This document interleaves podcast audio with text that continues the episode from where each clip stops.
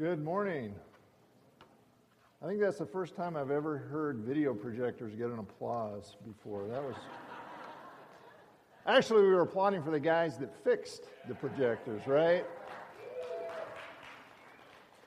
All right, we are going to be in the book of Matthew, chapter five. So if you want to turn your Bible there, Matthew five, there's a note sheet in your folder.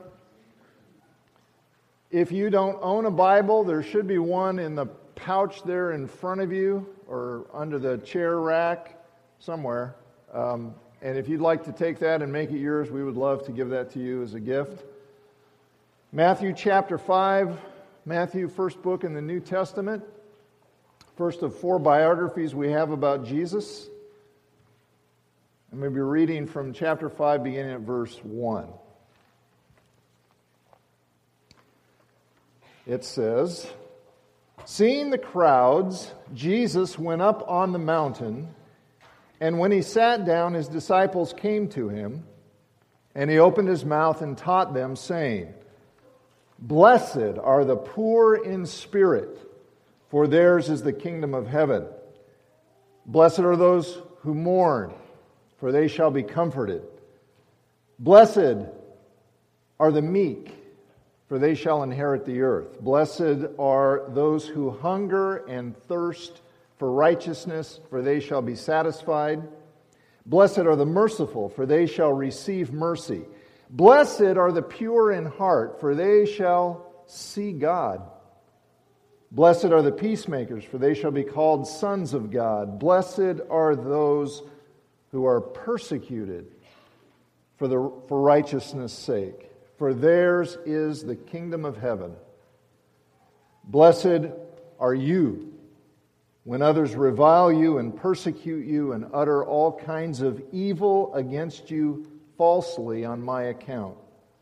Rejoice and be glad, for your reward is great in heaven. For so they persecuted the prophets who were before you.'" Let's pray together. Father in heaven, thank you for the opportunity to hear and consider these wonderful words. I pray, Father, you might give us ears to hear and minds to understand, and especially hearts to value and believe your truth and embrace it for our good and for your glory. We pray in Jesus' name. Amen. I want to show you a picture. This is a Jeep C J five hardtop. This is not mine, but I had one just like it uh, during the first couple years of college. Mine had a Buick V six engine. It had manual locking hubs on the front wheels, a three-speed manual transmission, and most importantly of all, a two-speed four-wheel drive transfer case. I don't know if that means anything to you, but basically when you put that baby in low, low four-wheel drive, you could climb just about anything in your way, no matter how steep. And because of that, it also had something called a roll bar. And you can see a roll bar through the window, the back window of this Jeep. Now, if you don't know what a roll bar is for, let me explain. If the hill you are trying to climb is too steep, especially if you get sideways on that, like you're trying to turn around, which is really a bad idea, um, you might wind up looking like the Jeep in this picture. And the purpose of the roll bar is so that that keeps, that keeps the top of the Jeep from getting crushed. More importantly, it keeps your head from getting crushed. Now, this is not my Jeep either. Um, and I don't, I don't really know the story behind this. It's kind of strange because I don't. It doesn't look like we're off-road here anywhere. This looks like it's in town somewhere. And that police officer, I assume he's just writing an accident report, and he's not actually writing a ticket and citing the guy for driving while upside down, which I assume is probably illegal. Now, this Jeep not only has a roll bar, but it has a bumper sticker. And uh, if you can't see it clearly on the vehicle, I've, I've written it out for you there. It says, "If you can read this, turn me over." The idea is if you have a Jeep or a four-wheel drive vehicle, you put that bumper sticker on the back upside down. And then if you roll over, then the bumper sticker goes right side up and people can read it and realize you need help. As if they couldn't tell you were upside down unless they read the sticker. And that's, you know, that's the joke. That's the funny part of it. Because of course, of course we can tell when something is upside down, right? Of course we can. Now, what would happen, though, if if the Jeep you were driving, what if your Jeep was right side up and everything else around you was upside down? Wouldn't you still look upside down to everybody else? You say, well, that's ridiculous. That's impossible for, for the world to be upside down, physically. But what about spiritually? What about morally? What about when it comes to things like values and priorities? What, what about when it comes to ideas of right and wrong, good and evil? What about when it comes to our dreams and our goals and our ambitions, our ideas about what makes life worth living, how to live in a way that brings true and lasting happiness? What if your views about how life should be lived appear upside down to the world around you, not because you're upside down, but because the world is? That is pretty much the situation that's described for us here in Matthew chapter five, in these statements that we have from Jesus that are called the Beatitudes. Jesus is telling us about the kingdom of heaven. He's telling us what it looks like to be a member of his kingdom, what it looks like to trust him and follow him as your king. And what it looks like is you wind up appearing upside down to other people who do not follow him as king, but instead are following the values, the priorities, the dreams, the goals of this world. Because this world promotes ideas that are very different about what it means to be truly blessed, to be truly happy. If, if we could write out the world's Beatitudes, contrary to what Jesus says, it's not the poor in spirit, it's not the meek and so on who are truly happy. Now, the world's Beatitudes might go something like this: "Blessed are the self-reliant, for they will be successful. Blessed are the wealthy, for they can buy whatever they want. Blessed are those with lots and lots of really nice possessions, for they will be comfortable. Blessed are the aggressive, for they can get what they want. Blessed are the morally uninhibited, for they can do whatever they desire without guilt. Blessed are the sexy, for they will be popular. Blessed are those who demand their rights, for they will prevail. And blessed are those who tell people what they want to hear, for they will win elections and obtain great power."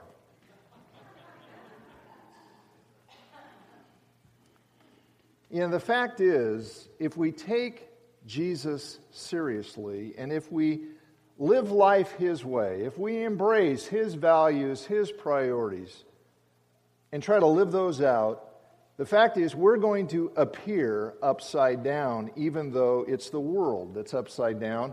And the more upside down the world gets, the more upside down we are going to look. We won't fit in. We're, we're going to look and sound kind of strange, out of sync, and sometimes even just flat out wrong. And, you know, that can be pretty uncomfortable at times. It really can. And Jesus warned us about this. He did. He said to his disciples in John fifteen eighteen, he said, "If the world hates you, know that it hated me before it hated you." I don't know about you. Personally, I don't want to be hated. I really don't. I... I don't like being thought of as stupid or crazy or bigoted. I would really prefer to have everybody who meets me think, I'm a really great guy. I just would love that. But that doesn't seem to be an option here if I'm going to be serious about living right side up in an upside down world. I mean, if I, if I trust Jesus as my king, if I embrace his values, then to some people anyway, I'm going to look really upside down. And if you embrace Jesus as your king, and you embrace his values and priorities in your life and take him seriously, then the same is going to be true of you. You're going to look upside down. And that raises a question. And the question is, how, how do we do that? How do we do that consistently, in spite of the fact that most of us, I know I do, have a, a natural desire to be admired by others, to be thought well of? How do we overcome the natural fear we may very well have of being rejected and, and actually consistently live out the values, the priorities of our King?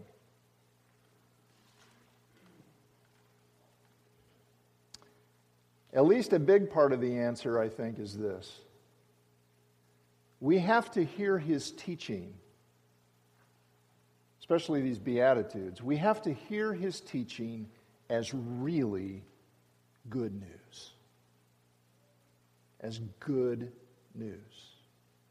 Right before these Beatitudes in Matthew four twenty-three, just before Jesus begins teaching, it says, "He went throughout all Galilee, teaching in their synagogues and proclaiming the gospel of the kingdom." Gospel means good news. He was proclaiming the good news about the kingdom, and then he begins to tell us that good news in Matthew five. And that means that what Jesus is telling us here about trusting him as the king, about living as members of his kingdom, as, as living out and embracing the values and priorities of his kingdom, what Jesus is telling us is really good for us. It's good news. Even if trusting him makes us look weird to the world, because the world is wrong. The world is upside down. The world is messed up. The world is headed for disaster. And it's only in Jesus' kingdom, his right side up kingdom, that we find real love, real purpose, real joy that lasts forever. With him, the king. You know, look at the last thing Jesus says in these Beatitudes in verse twelve. He says, "Rejoice and be glad, for your reward is great in heaven." And it's interesting, he says that right after he says, "Blessed are you when people speak evil of you on account of me." And the point here, Jesus is not telling us to embrace his values and his priorities. He's not telling us to live out of sync with the world because he wants to make us miserable. He wants to make us blessed, which means He wants us to be thoroughly and deeply happy. So when we listen, don't, don't hear this teaching as bad news, you know. Don't think, okay, here's how to be a misfit. Here's how to be unpopular. Here's how to be a loser. No, here it is, the really good news that it is. How do we do that? How, how do we just, you know, fight against all the momentum, all of that, that personal, natural desire we have for affirmation and admiration, the fear of rejection? How do we just resist that and just hear the King's teaching as good news? I just want to point out a couple of practical lessons from here that I think will help us do this. Help us remember that the good news is good news. Okay? And the first is this. You've got to give him, you've got to give the King your greatest attention. You've got to give the King your greatest attention.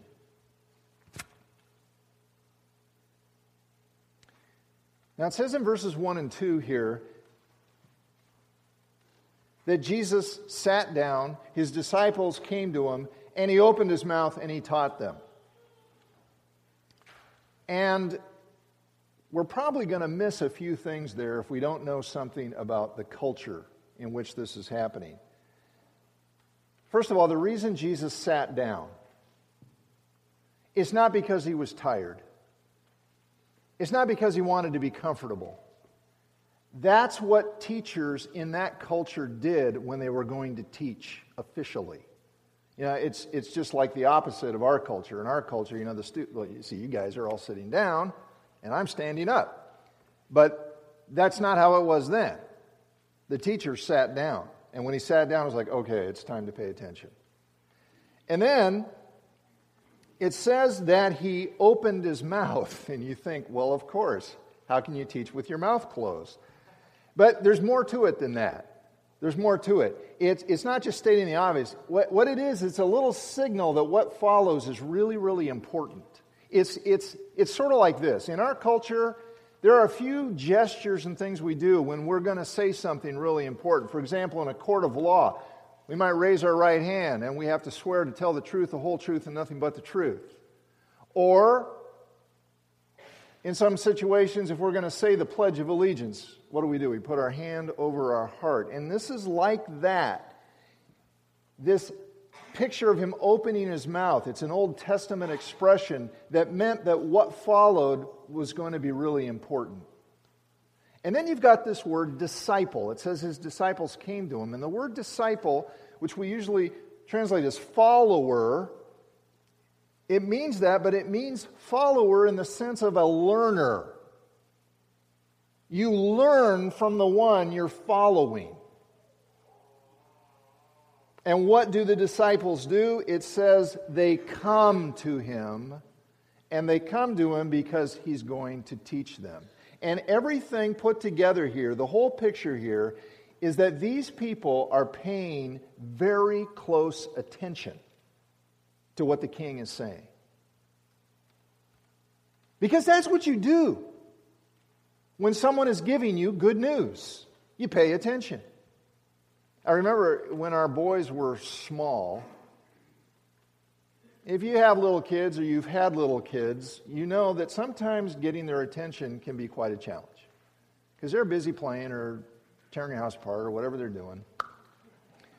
And uh, I remember it, it was funny. Um, you know, they're, they're walking or running around, doing whatever they're doing, and I decided to just test them and see if they would actually listen, because Karen and I were talking, and it just kind of looked like they're not paying attention at all.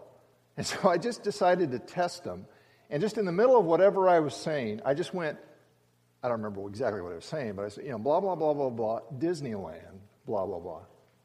It was hilarious. The second that word came out of my mouth, one of them came from a distant room and said, "What? What did you say?"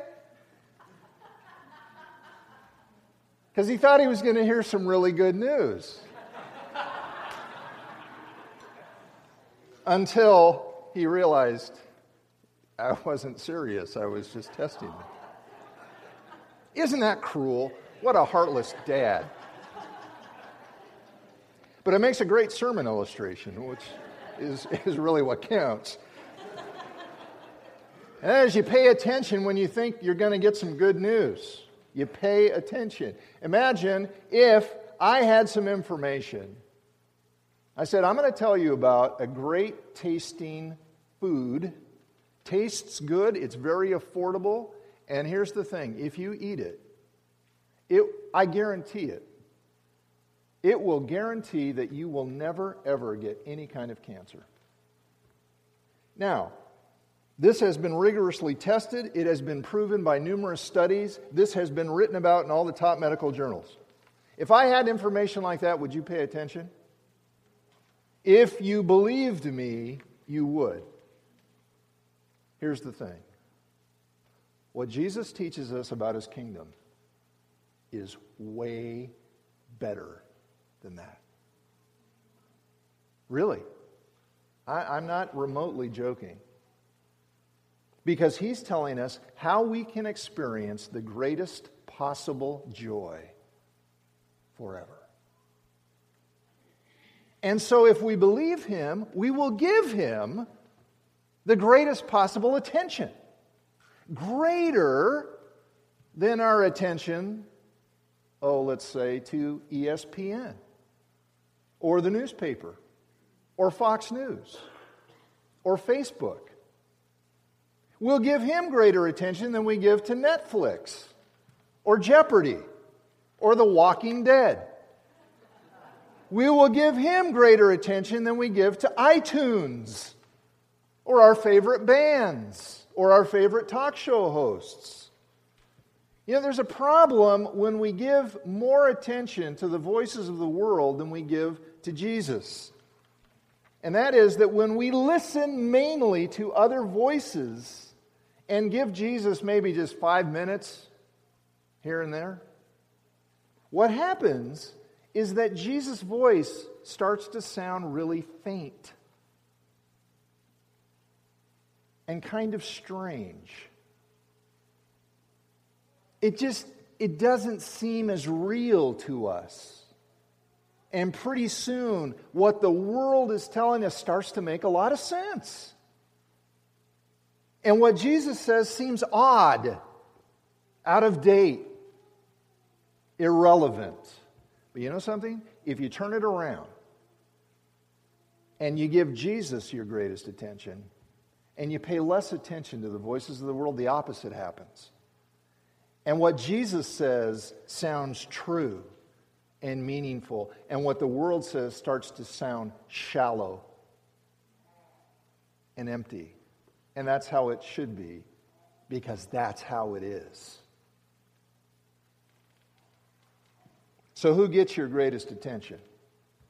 And I'm not sure you can define it purely in terms of minutes, but I think minutes count.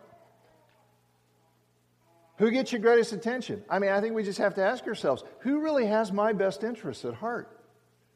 Who really wants my deepest happiness, not just my money, or my vote, or my approval of whatever it is they want to do? How do you know? How do you know who you're giving your greatest attention to? Well, here's one way to think about it. Think about the ideas and the beliefs you have about what makes life meaningful, what makes life happy. And then ask yourself, where did you get those ideas? Did you get them from Jesus? Either from what he said directly or from his apostles who gave us the scriptures? Or did you get them from someplace else? Let me, let me just raise a couple of for instances just to think about. These are just a couple ideas that came to my mind. If you think, for example, that having a lot of really nice possessions and spending a lot of your income on yourself, on things you don't really need, but you feel like spending your money that way is just fine, and that's going to make you happier. Ask yourself, did you get that idea from Jesus? Did you get that idea from paying close attention to Him? Or, here's another one. If you think, as many professing Christians these days appear to think, that sexual activity outside of marriage is just fine, it's okay as long as you really love somebody, or if you think that viewing pornography, other people in movies or videos or magazines performing sexual acts or being nude, if you think that viewing that is no big deal, did you come to that conclusion by carefully considering the teaching of Jesus and His apostles, or did you get that somewhere else? Or take Jesus' command to make disciples of all nations. If you think that His command to be involved in making disciples of all nations does not really apply to you personally, and that you personally do not need to be concerned about that. You don't need to be actively involved in some way, making disciples of all nations. Does that show that you're giving Jesus your greatest attention? Now, I don't raise these issues to make anyone feel guilty, including me, but to help us see how easy it is to pay more attention to other voices than we pay to Jesus. And yet, how important it is that we get our values, our priorities, our beliefs about what makes life meaningful and true and good. And we get those from Jesus and not from somebody else. We have to give Him our greatest attention if we really want to be blessed. If we really want to be blessed, we've got to give Him our greater attention than we give to other voices, including our own. We've got to do that to hear what He says is good news. Give Him your greater attention. One other lesson I see here. If you want to hear the King's teaching as good news, then think deeply about what He says. Think deeply about what He says. In other words, not only do we need to listen carefully, we need to think carefully about what it means and about how it applies to our lives. And I say this because of these statements Jesus gives us here in the Beatitudes, because many of these statements sound paradoxical. They're paradoxes. And a paradox is a statement that sounds self-contradictory, like dry water. And Jesus says several things like that. For example, the one, blessed are those who mourn. Here's what that's saying. Happy are the sad. And it's like elsewhere in the Bible. Jesus says, if you want to live, you need to die. The one who loses his life for my sake will find it. The first are last. The last are first. And the whole point of speaking like this is to get people to think. It's to get us to think. Jesus wants us to hear what He says. He wants us to scratch our heads and wonder, what? What does that mean? How can that possibly be true? How can the sad be happy? How can the poor be rich? How can the persecuted be blessed? Well, that's exactly what we're going to spend the rest of this series doing, is thinking about each of those statements and how they can be true and how they work out. But for right now, just realize that we've got to think carefully. That is essential to living a life that is blessed by the King. And yet we live in a culture which frankly does not value careful thinking a whole lot. I mean, we are much more accustomed to making decisions sentimentally You know what a sentimental decision is? It's a decision you make by how you feel. And I hear people say this all the time. I say it myself. Well, I feel like... And we, we make decisions sentimentally based on how we feel rather than on good, careful, rational reflection on what Jesus teaches us.